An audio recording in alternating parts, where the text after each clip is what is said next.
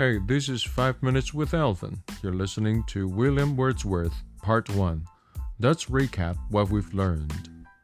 Today's lecture focuses on the following four parts Definition of poetry, people's language, people's literature, nature, and My Heart Leaps Up, childhood worship, and We Are Seven. First, the definition of poetry. According to Wordsworth, poetry is the spontaneous overflow of powerful feelings. It takes its origin in emotions recollected in tranquility. That is to say, poetry is a natural expression of feelings. The feelings come from emotion. The emotion comes from memory in calmness. Wordsworth believes that at the moment of extreme passion, literary expression or any artistic creation cannot happen. It takes time for passion to cool down and art to develop. For Wordsworth, it is common to come back to a memory from 10 years ago and write a poem on it. Second, people's language, people's literature. While Wordsworth speaks of the purpose of romantic literature, he points out the principal object was to choose incidents and situations from common life and to relate or describe them in a selection of language really used by men. That is to say, he suggests a literary revolution in which literature should be centered around common life with stories and descriptions of common life events in people's language. Wordsworth draws a distinction between neoclassic literature and romantic literature in terms of themes and language.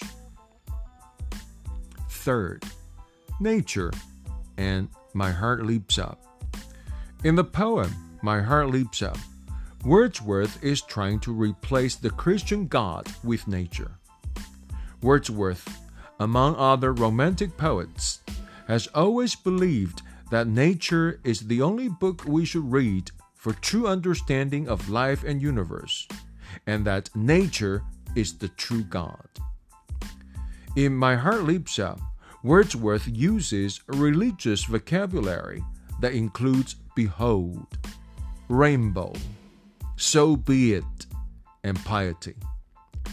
Although they are biblical words, they actually refer to nature as God instead of referring to the Christian God. Rainbow, for instance, serves as a symbol of interaction between humans and nature, no longer as a symbol of covenant between humans and God who promises no more destruction of human lives by flooding.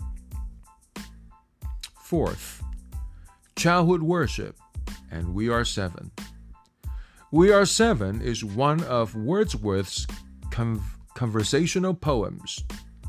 It is, it is mostly a conversation between an adult and an eight year old girl we are seven is the little girl's answer to the adult's question How many children are there in your family?